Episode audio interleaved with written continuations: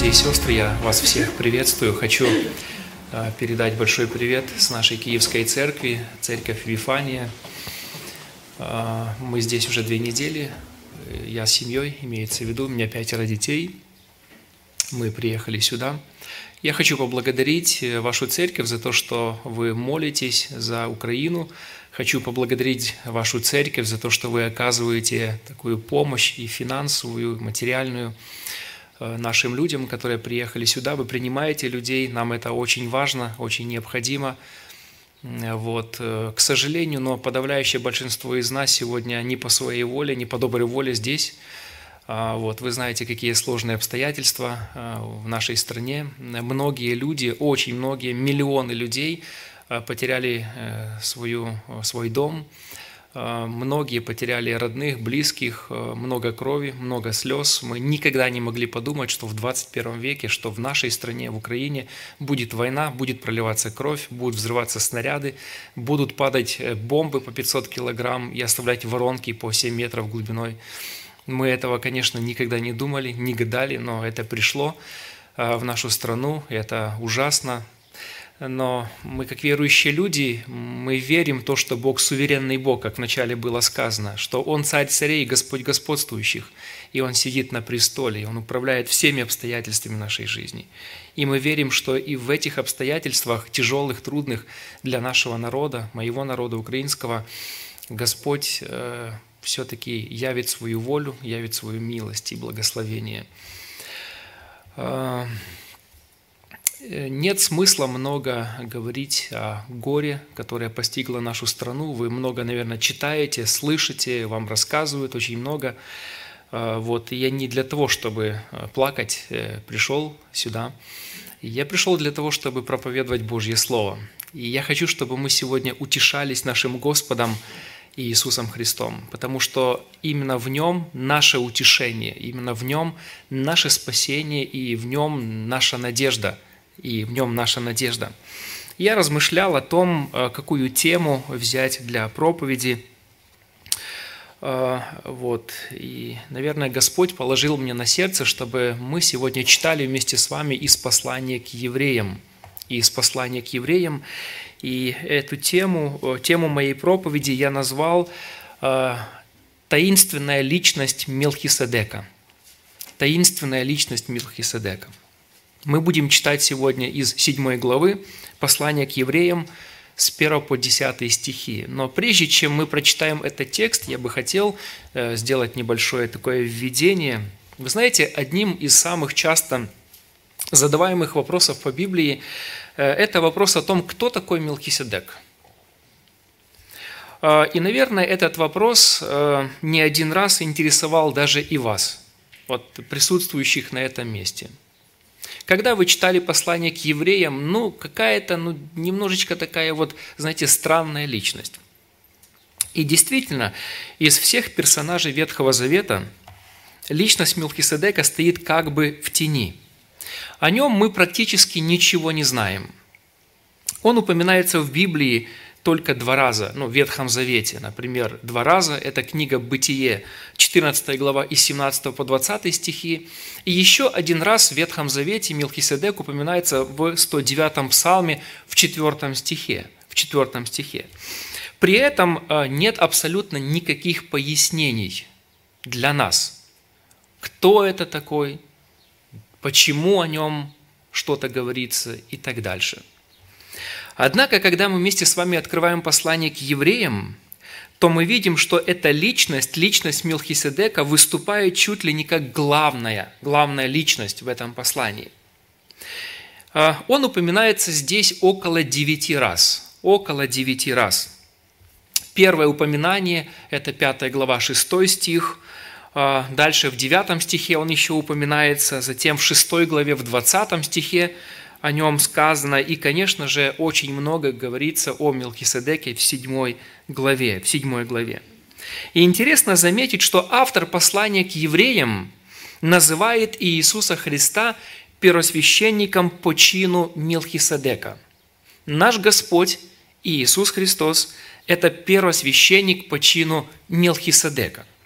Интересно заметить, что слово «чин» Слово «чин» означает буквально порядок, устройство или должность. Или должность. Поэтому э, автор послания к евреям говорит нам о том, что Иисус Христос является, или священство Иисуса Христа фактически по своей природе тождественно священству Мелхиседека. Оно тождественно, похоже или идентично священству Мелхиседека. И у нас возникает вопрос. У нас возникает вопрос, почему автор послания к евреям так много говорит о первосвященстве Мелхиседека. И для того, чтобы ответить нам на этот вопрос, мы должны еще раз вспомнить, кому адресовано это послание. Это послание было написано евреям, евреям. Это был особый народ, у которого были особые отношения с Богом, живым Богом, Богом Яхве – и интересно отметить то, что вся религиозная жизнь евреев вращалась вокруг Иерусалимского храма во главе с левитским священством. И мы знаем из Священного Писания, что колено Левия было избрано самим Богом для того, чтобы совершать служение в Скинии, а затем, когда был построен в Иерусалиме храм, то совершать служение в храме. И нам известно, что первым а, первосвященником, назначенным самим Богом, был человек по имени Аарон. Аарон. И Священное Писание говорит нам о том, что каждый иудей мог прийти в присутствие святого Бога только посредством левитского священства. Только посредством левитского священства. Левитское священство было установлено под Моисеевым заветом – который подразумевал сложную систему жертвоприношений и других ритуальных постановлений, обяз... обязательных для поклонения Богу. Однако у левитского священства, у левитского священства был один существенный недостаток. И этот недостаток заключался в том, что левитское священство не давало ни одному иудею, не давало ни одному человеку совершенства, совершенства – Например, в 7 главе, в 11 стихе мы читаем, когда автор пишет, «Итак, если бы совершенство достигалось посредством левитского священства, ибо с ним сопряжен закон народа, то какая бы еще нужда была восставать иному священнику по чину Милхиседека?»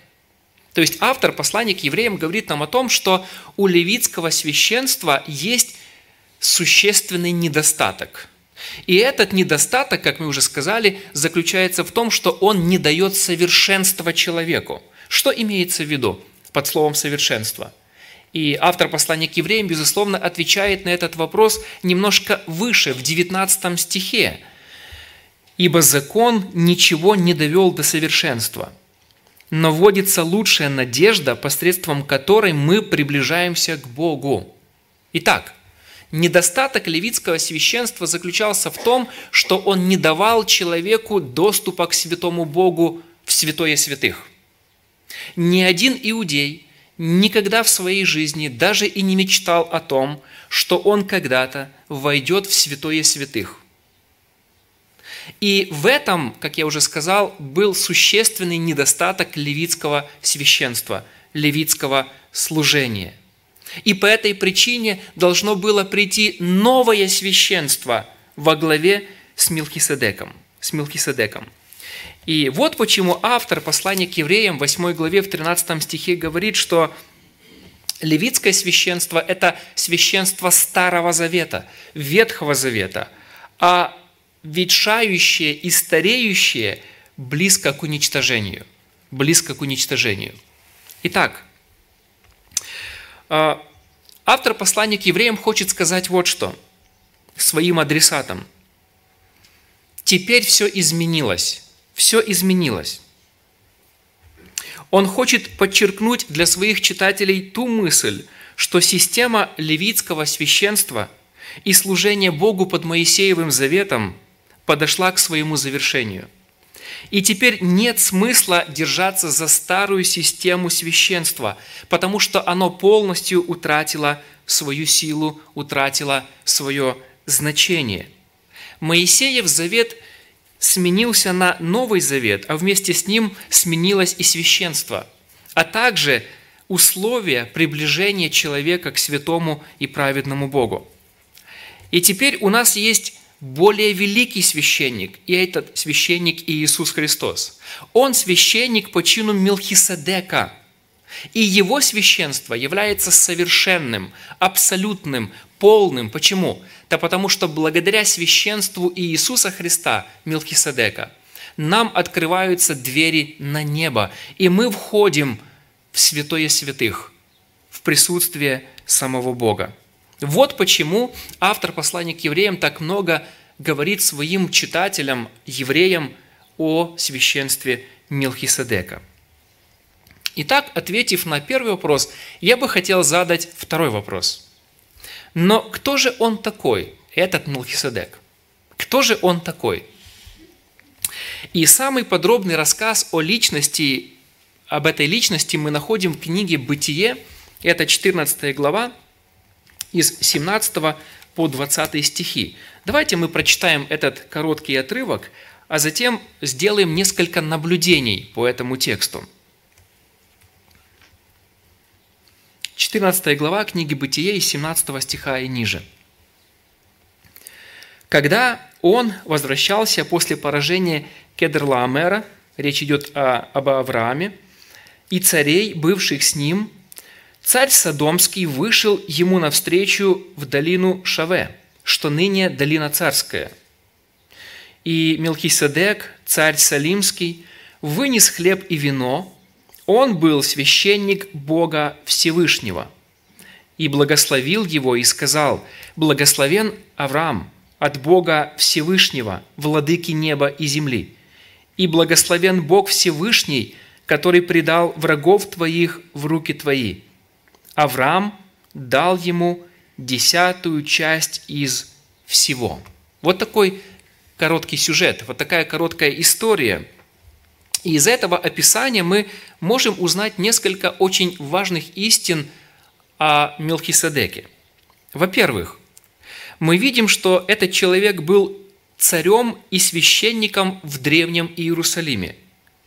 Еще до того, как там поселились иудеи, в городе Иерусалим уже жил этот человек, и он одновременно совмещал в своем служении две должности – должность царя и должность священника. Это первое, что мы видим. Во-вторых, мы видим, что Милхиседек занимал очень высокий статус и был авторитетной личностью. И это подтверждается тем, что даже царь Содома, царь Содома, который первый встретил Авраама, возвращающегося с победой, уступил Мелхиседеку прежде, чем сказал о своей просьбе. И это также подтверждается тем, что даже Авраам, который без малейшего возражения принял от Мелхиседека благословение и отдал ему десятую часть из всей своей добычи. Это говорит о том, что Мелхиседек был очень авторитетной личностью, даже для Авраама – даже для Содомского царя. В-третьих, мы видим, что Мелхиседек был глубоко верующим человеком, знающим Бога. Сказано, что Мелхиседек был священником Бога Всевышнего. И здесь подчеркивается, что это именно Эль-Элеон, Бог Всевышний. Это не один из множества языческих богов, которым поклонялись язычники в то время. Нет – это уникальный, это особенный, это Всевышний Бог, это Бог Яхве. И используя это имя, Милхиседек подтвердил, что служит и поклоняется истинному Богу, тому же самому Богу, что и Авраам, что и Авраам.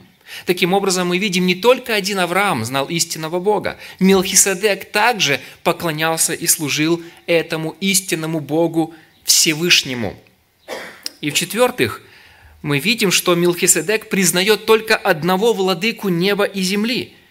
Он говорит, благословен Авраам от Бога Всевышнего, владыки неба и земли. Это то, что мы знаем о Милхиседеке из этой короткой истории. Давайте мы подведем итог. Итак, мы видим, что Милхиседек – это реальная историческая личность.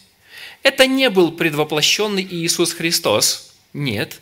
Это конкретная, реальная, историческая личность, которая две тысячи лет назад жила в Иерусалиме, которая совмещала в себе должность царя и священника, которая была глубоко верующей личностью и была авторитетной личностью.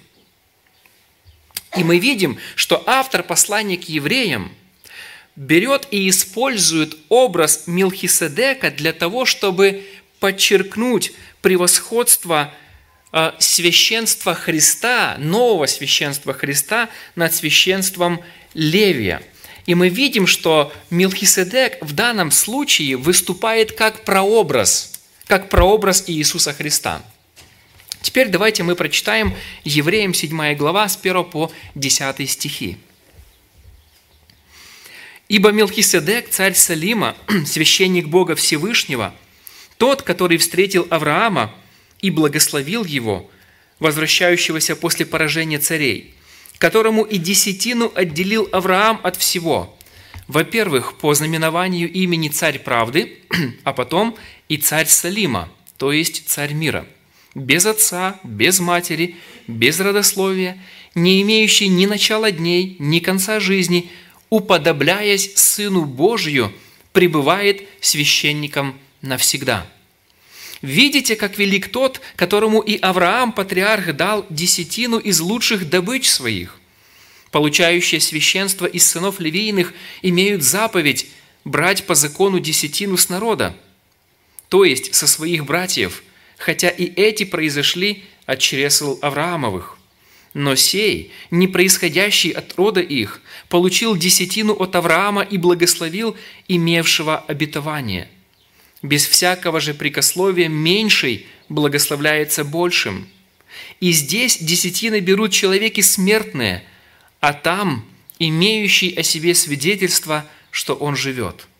И так сказать, сам Левий, принимающий десятины в лице Авраама, дал десятину, ибо он был еще в чреслах отца, когда Милхиседек встретил его.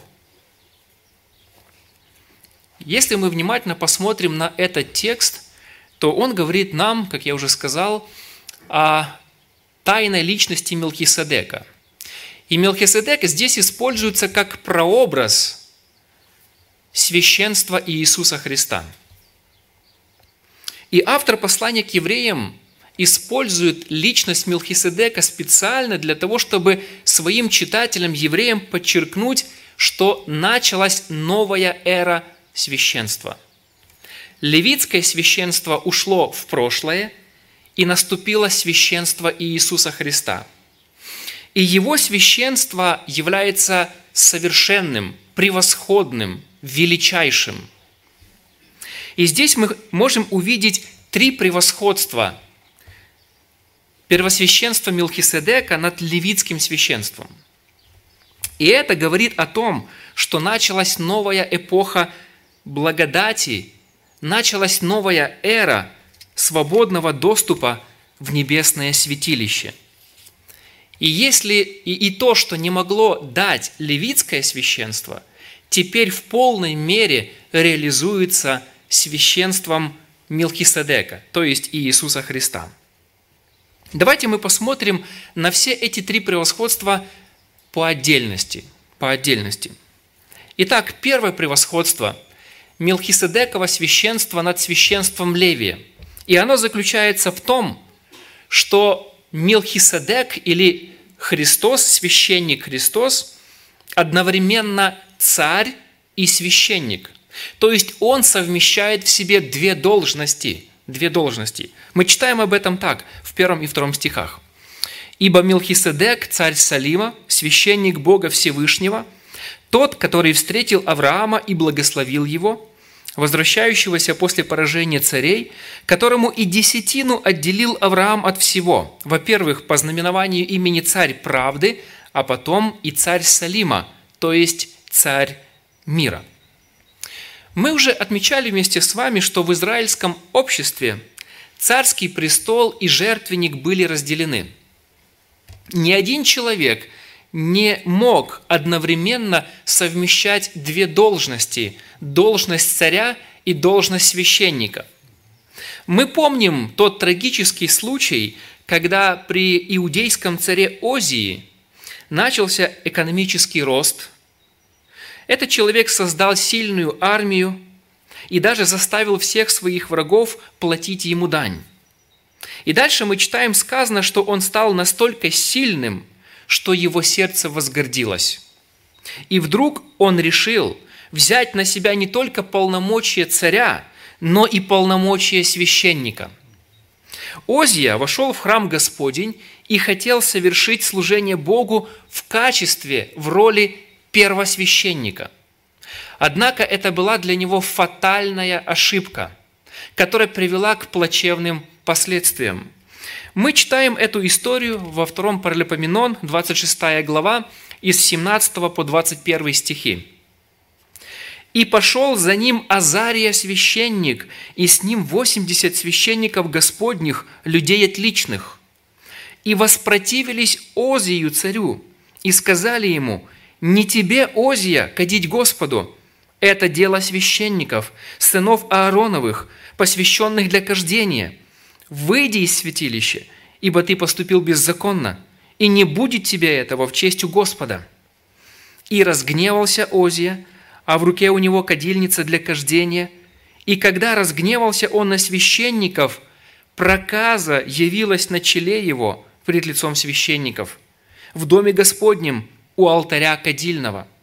И взглянул на него Азария, первосвященник, и все священники, и вот у него проказа на челе его. И понуждали его выйти оттуда, да и сам он спешил удалиться, так как поразил его Господь, и был царь Озия прокаженным до дня смерти своей, и жил в отдельном доме, а отлуч... и отлучен был от дома Господня.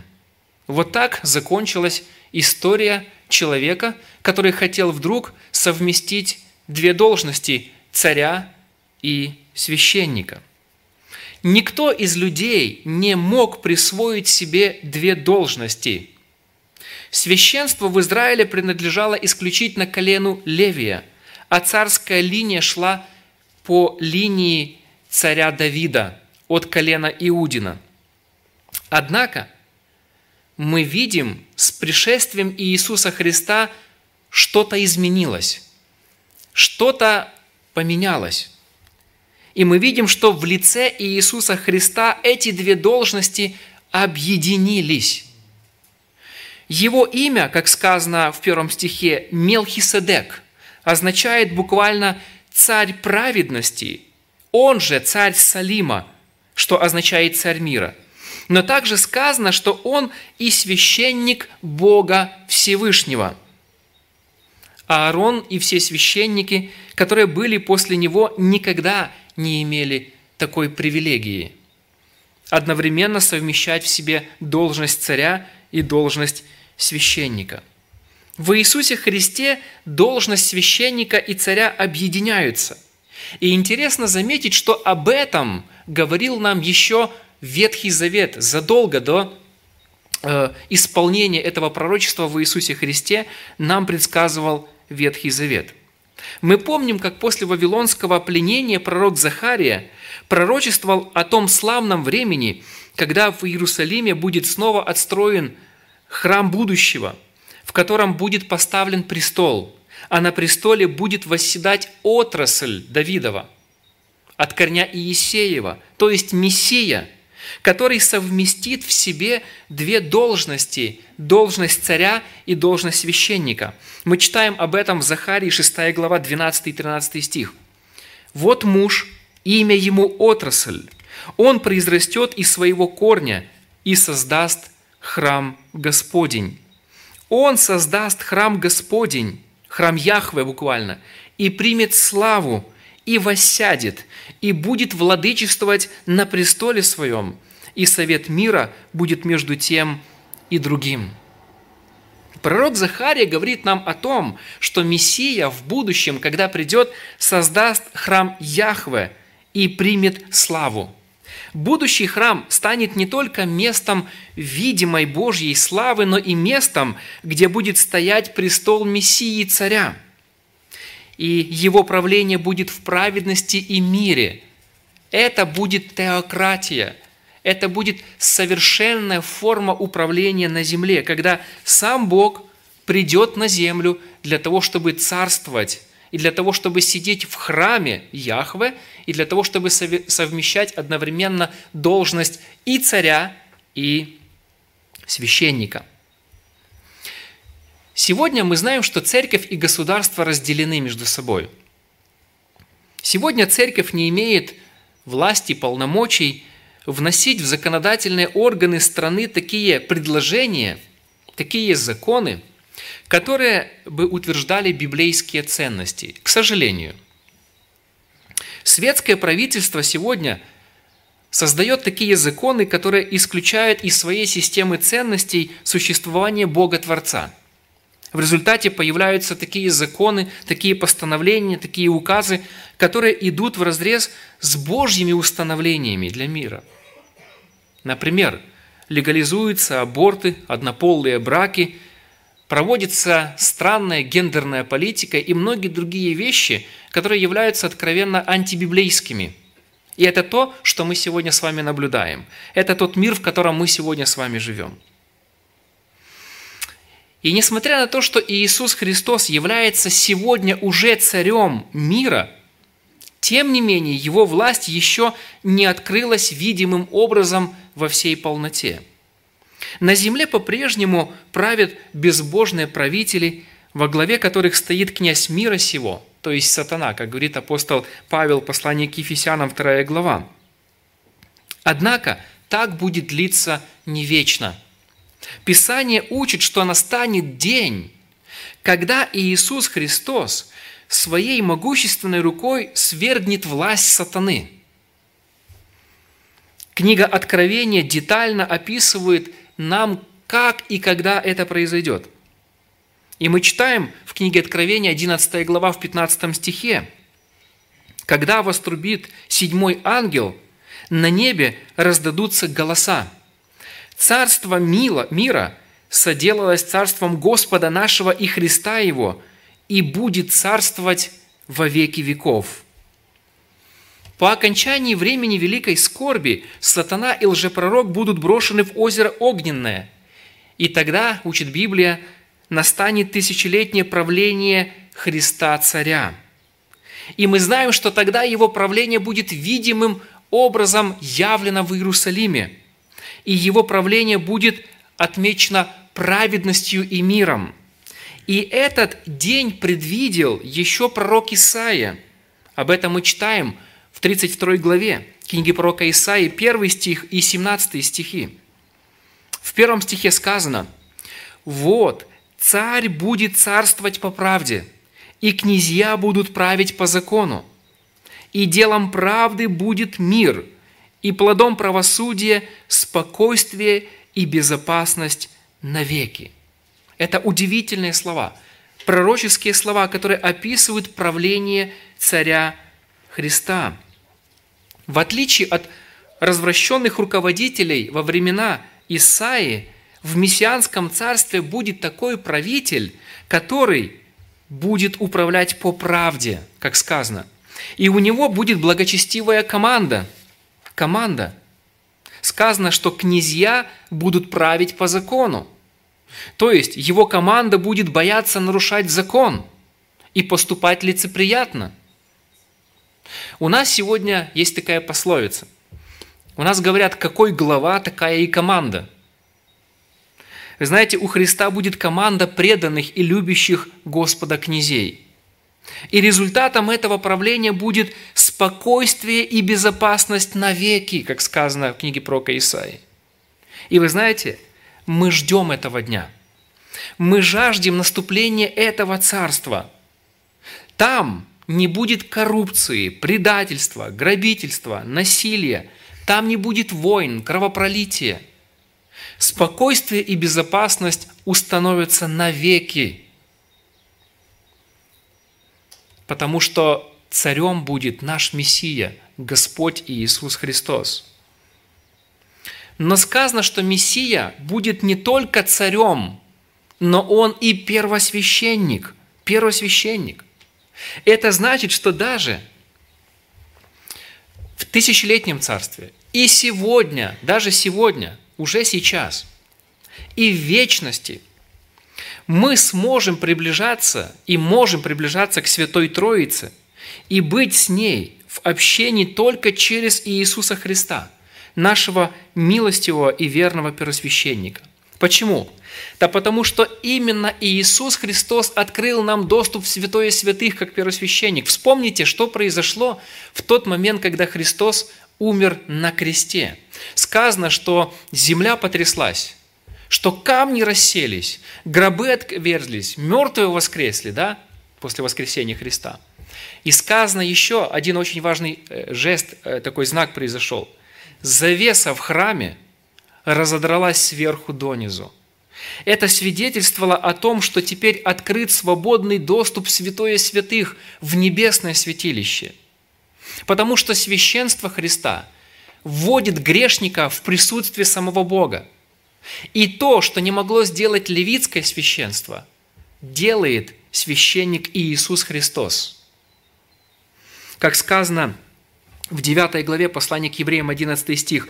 «Но Христос – первосвященник будущих благ, придя с большую и совершеннейшую скинию, нерукотворенную, то есть не такого устроения, и не с кровью козлов и тельцов, но со своей кровью однажды вошел во святилище, имеется в виду святое святых на небе, и приобрел вечное искупление». Вечное искупление. Наш Христос – первосвященник по чину Милхиседека. Он открыл нам доступ к Небесному Отцу. Но даже в вечности, когда мы придем, даже в вечности мы будем приближаться к триединому Богу через первосвященника Иисуса Христа. И сказано в послании к евреям, что Он стал таким не по закону заповеди плотской, но по силе жизни неперестающей. Другими словами, природа Иисуса Христа и Его вечное бытие делают возможным Его священство навеки. Навеки. Итак, мы посмотрели на первое превосходство первосвященства Милхиседека над первосвященством или священством Левия. И оно заключается в том, что в лице Христа объединяются две должности. Он царь и он священник, он первосвященник. Давайте мы посмотрим на второе превосходство священства Милхиседека над священством Левия. Священство Милхиседека является вечным, а священство Левия – временное. Еще раз. Священство Милхиседека Христа – вечное, а священство Левия – временное. Об этом мы читаем в третьем стихе. Посмотрите еще раз на наш текст. Сказано о Мелхиседеке вот что. «Без отца, без матери, без родословия, не имеющий ни начала дней, ни конца жизни, уподобляясь Сыну Божию, пребывает священником навсегда, уподобляясь Сыну Божьему». Мы уже с вами сказали о том, что Милхиседек – это историческая личность, это реальная личность, это не Христос. Это человек, который жил 2000 лет назад, до Рождества Христова. И мы видим, что автор послания к евреям использует образ Милхиседека как прообраз Иисуса Христа. Поскольку э, Мелхиседек принадлежал к человеческому роду, то, конечно же, у него были и отец, и мать. Однако в Писании нет записи о его родословной. И поэтому автор послания к евреям говорит о нем как о том, у которого нет отца и матери. Не в том смысле, что у него вообще не было отца и матери, а в том смысле, что они не упоминаются. То есть его родословная не упоминается. Интересно заметить, что у большинства героев Ветхого Завета – просматривается четко родословная линия. Особенно это было важно для священников из колена Левия. Чтобы доказать свое право на совершение служения в храме, претендующий на священство должен был доказать свое происхождение с помощью родословной. И мы помним такой пример, э, когда э, сыновья э, Хабаи, Гакоца и Верзелия после возвращения из Вавилонского плена вернулись в Иерусалим и искали записей в родословной о своем происхождении. Но этой записи не обнаружилось, не нашлось. И по этой причине они были отстранены от священнического служения – Сами они были, по сути, из колена Левиина, но не было подтверждения родословной. Поэтому они были отстранены от этого служения. Мы читаем об этом Ездры, 2 глава 61 стих, Неемии, 7 глава 63-65 стихи. Однако, интересно, что здесь автор послания к евреям использует образ Мелхиседека с тем, чтобы подчеркнуть, у Мелхиседека нет родословной – нет родословной. Это о чем говорит? Это говорит о том, что он использует образ без родословной Мелхиседека и применяет его по отношению к Иисусу Христу для того, чтобы подчеркнуть вечное происхождение Божьего Сына. То есть, другими словами, что касается происхождения Христа, то Он, как вечный Божий Сын, не родился и не умер – не родился и не умер. И автор использует этот элемент таинственности э, происхождения Милхиседека для того, чтобы указать на него как на прообраз Христа, вечного Божьего Сына. Христос как человек, как человек имел э, родословную, безусловно, но как Сын Божий, как вечный Сын Божий, у него нет родословной – у него нет родословной. И поэтому его священство является вечным, вечным. Его первосвященство является совершенно иным. Оно отличается от священства Левия, от священства Левия. И поскольку священство Мелхиседека, священство Христа является вечным, то оно имеет и неприходящий характер – неприходящий характер. И в этом превосходство священства Милхиседека над священством Левия. Что это значит для нас сегодня? Если э, наш Милхиседек, наш Христос является э, вечным первосвященником, что это значит для нас? Во-первых, поскольку его священство неприходящее, это значит – что через него всегда открыт доступ в небесное святое святых. Всегда. Сегодня каждый человек, грешник, может прийти к небесному Отцу через священническое служение Иисуса Христа. Мы читаем об этом в 25 стихе 7 главы. А сей, как пребывающий вечно, имеет и священство неприходящее, поэтому и может всегда спасать приходящих через него к Богу, будучи всегда жив, чтобы ходатайствовать за них. Поэтому, во-первых, поскольку священство Христа неприходящее, то это значит, что Он всегда открывает дверь, доступ к Небесному Отцу. Во-вторых, поскольку Его священство вечно – это значит, что Он может всегда спасать тех, кто желает прийти с покаянием к Небесному Отцу через Иисуса Христа. Его священство вечно. И Он спасает грешников как две тысячи лет назад, так и сегодня. И Он будет спасать грешников и завтра, и в будущем. И в-третьих, поскольку Его священство неприходящее – это значит, что он никогда не прекращает ходатайствовать за своих детей, за своих собратьев перед Небесным Отцом. Библия говорит, что мы все много согрешаем, даже как верующие люди. Тем не менее, у нас есть ходатай.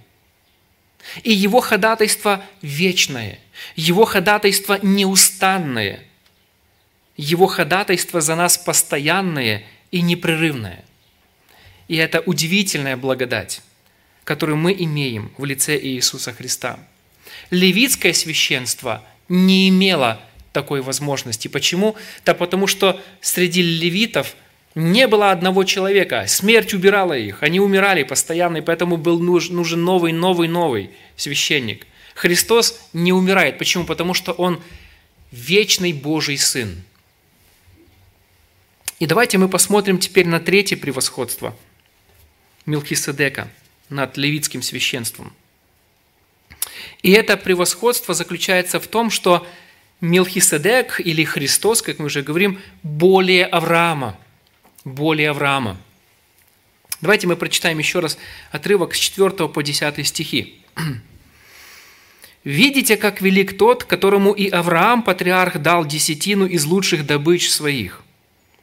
Получающие священство из сынов Левииных имеют заповедь брать по закону десятину с народа, то есть со своих братьев, хотя и эти произошли от чресл Авраамовых. Но сей, не происходящий от рода их, получил и десятину от Авраама и благословил имевшего обетование. Без всякого же прикословия меньший благословляется большим – и здесь десятины берут человеки смертные, а там имеющие о себе свидетельство, что он живет. И так сказать, сам Левий, принимающий десятины в лице Авраама, дал десятину. Ибо он был еще в чреслах отца, когда Милхиседек встретил его. Мы знаем с вами, что Авраам – это э, была величайшая личность в истории израильского народа – больше Авраама для евреев не было никого. Даже Давид, даже Соломон уступали по важности перед Авраамом. Авраам был родоначальником израильского народа. Он был человеком, с которым Бог заключил вечный завет. Завет благодати, завет спасения. Поэтому Авраам – это выше ну, быть не может. И для евреев это было четко понятно. Но теперь автор послания к евреям пишет, провозглашая им Христа и говорит им о том, что Христос выше Авраама. Вставляете? Христос, будучи первосвященником по чину Мелхиседека, выше Авраама.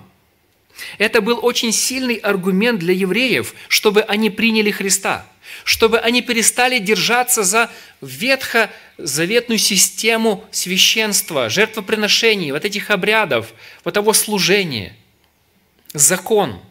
Они должны были оставить это. Почему? Да потому что Христос выше Левия, Христос больше Авраама. Его священство выше священства Левия. И то, что Христос больше Авраама – подтверждает даже сам Авраам, сам Христос подтверждал это. Ведь даже сам Авраам, когда увидел день Христов, возрадовался, как сказал Иисус Христос в Евангелии от Иоанна 8, 56. Почему он возрадовался? Христос сказал, «Потому что прежде, нежели был Авраам, я есмь». Прежде, нежели был Авраам, я есмь. Мы видим, что Авраам знал Христа – мы видим, что Авраам почитал Христа, а евреи, которые жили в дни Павла, отвергали Христа. И поэтому, когда автор послания к евреям писал им Евангелие, он приводил все возможные аргументы с тем, чтобы евреи наконец-то оставили все свои предрассудки и преклонили колени перед Иисусом Христом, который выше Авраама – Потому что даже сам Авраам признавал величие Иисуса Христа. «Прежде, нежели был Авраам, я есмь», говорит Христос. И в нашем тексте автор послания к евреям подчеркивает превосходство Иисуса Христа над Авраамом, э, подтверждает следующими доказательствами или свидетельствами. То, что Христос выше Авраама, во-первых, подтверждается тем, что сам Авраам дал ему десятину. Четвертый стих. «Видите, как велик тот, которому и Авраам, патриарх, дал десятину из лучших добыч своих». В древности люди часто отдавали десятину Богу или его представителю, представителю Бога, священнику имеется в виду. И этим действием они подчеркивали свое полное подчинение. Тот, кто кому-то дает десятину, тот признает свое низшее положение, подчинение. И мы видим, что Авраам, отец израильского народа, сам дает десятину Милхиседеку, тем самым признавая превосходство Милхиседека. А Милхиседек – это прообраз Христа. Таким образом, сам Авраам признает свое низшее положение перед Христом, давая десятину Милхиседеку. Во-вторых, во-вторых, второе свидетельство того, что э, Милхиседек или Христос выше Авраама, это то, что Милхиседек благословил Авраама. Шестой стих. Но сей, не происходящий от рода их, получил десятину от Авраама и благословил его. Без всякого же прикословия меньший благословляется кем? Большим. И если Авраам получил благословение от Милхиседека, это значит, что он признал свое подчинение. Третье свидетельство – Милхиседек живет вечно, а Авраам э, не вечный. Авраам имел начало дней. Милхиседек живет вечно. Мы читаем об этом в восьмом стихе. И здесь десятины берут люди смертные, а там имеющий о себе свидетельство, что он живет. Слово здесь относится к закону левитов – чья система все еще действовала в то время, когда автор писал это послание. А слово «там» относится к истории с Милхиседеком. И поскольку ничего не сказано о смерти исторического Милхиседека, то мы не знаем его дня смерти. И эту идею автор послания берет и развивает дальше. Он применяет ее к первосвященнику Христу. Сыны Левия берут десятины, будучи людьми смертными, а Христос живет вовек. Левитское священство по причине человеческой смертности постоянно сменялось, пока не упразднилось полностью. Но священство Милхиседека Христа пребывает вечно, так как в истории о его священстве ничего не сказано о смерти. Он вечный. И в-четвертых – Четвертое свидетельство превосходства Христа над Авраамом. И это свидетельство, наверное, касается уже не столько Авраама, сколько Левия.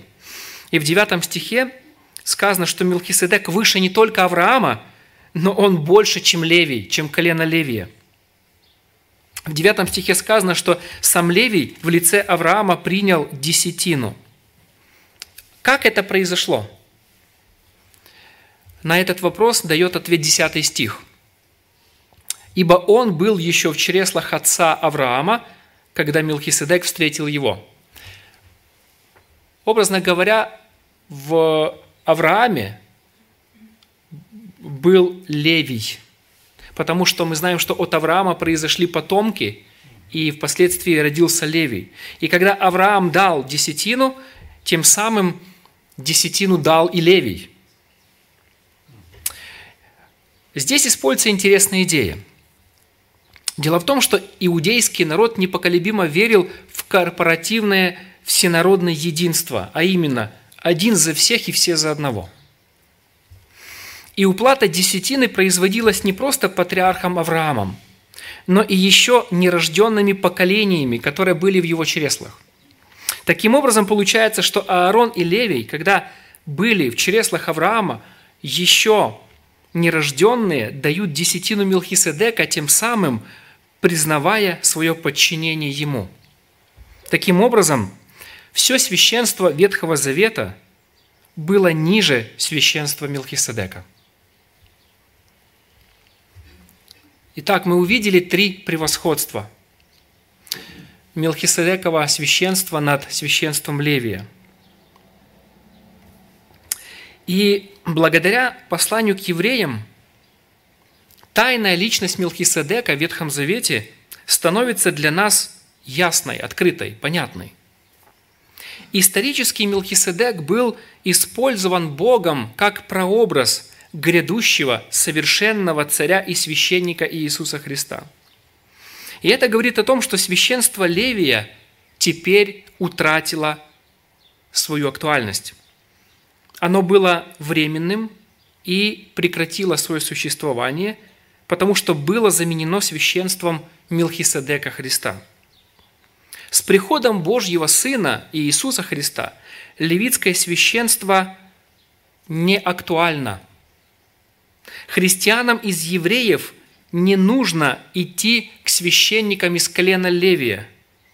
Им не нужно исполнять закон для того, чтобы приблизиться к святому Богу, потому что этот путь на небо открыт Христом. Его священство выше и эффективнее, чем священство Левия. Мы сегодня с вами не должны соблюдать закон под Моисеевым заветом, под левитским священством, чтобы приближаться в поклонении к Богу, потому что мы сегодня под Новым Заветом и под новым священством. Мы сегодня не должны становиться евреями для того, чтобы угодить Богу. Священство Милкиседека превосходит священство Левия по трем направлениям. Он одновременно царь и священник, он вечный, и он больше Авраама и Левия. Что это значит для нас сегодня, верующих людей? Особенно во свете всего, что происходит. Во свете всего сказанного – мы можем сказать, ну, отметить то, что нас, верующих людей, ожидает славное будущее. Славное будущее. У нас есть надежда. В конце тоннеля сияет свет. Христос – это вечный царь и будет править в праведности и истине. Его правление сегодня осуществляется в церкви духовным образом – Однако в будущем его правление будет открыто. Он придет на землю как царь. И его э, царство будет ознаменовано честностью, праведностью и процветанием. Мы желаем этого царства, мы хотим, мы молимся об этом. И пусть это утешает нас, особенно когда мы видим, как процветает беззаконие и несправедливость проливается кровь, гибнут люди. Царство Христа будет отмечено праведностью и миром. Во-вторых, сказано, что Христос не только царь, но Он также и вечный первосвященник перед Отцом. Он ходатай и посредник. В 23-25 стихах 7 главы мы читаем – Притом тех священников было много, потому что смерть не допускала пребывать одному. А сей, как пребывающий вечно, имеет и священство неприходящее. Посему и может всегда спасать приходящих к не, э, через него к Богу, будучи всегда жив, чтобы ходатайствовать за них. Будучи всегда жив, чтобы ходатайствовать за них. Только через Христа мы имеем право доступа в общение со Святым Отцом. Только через Его служение верного и милостивого первосвященника Бог принимает нас в свои объятия. Аминь.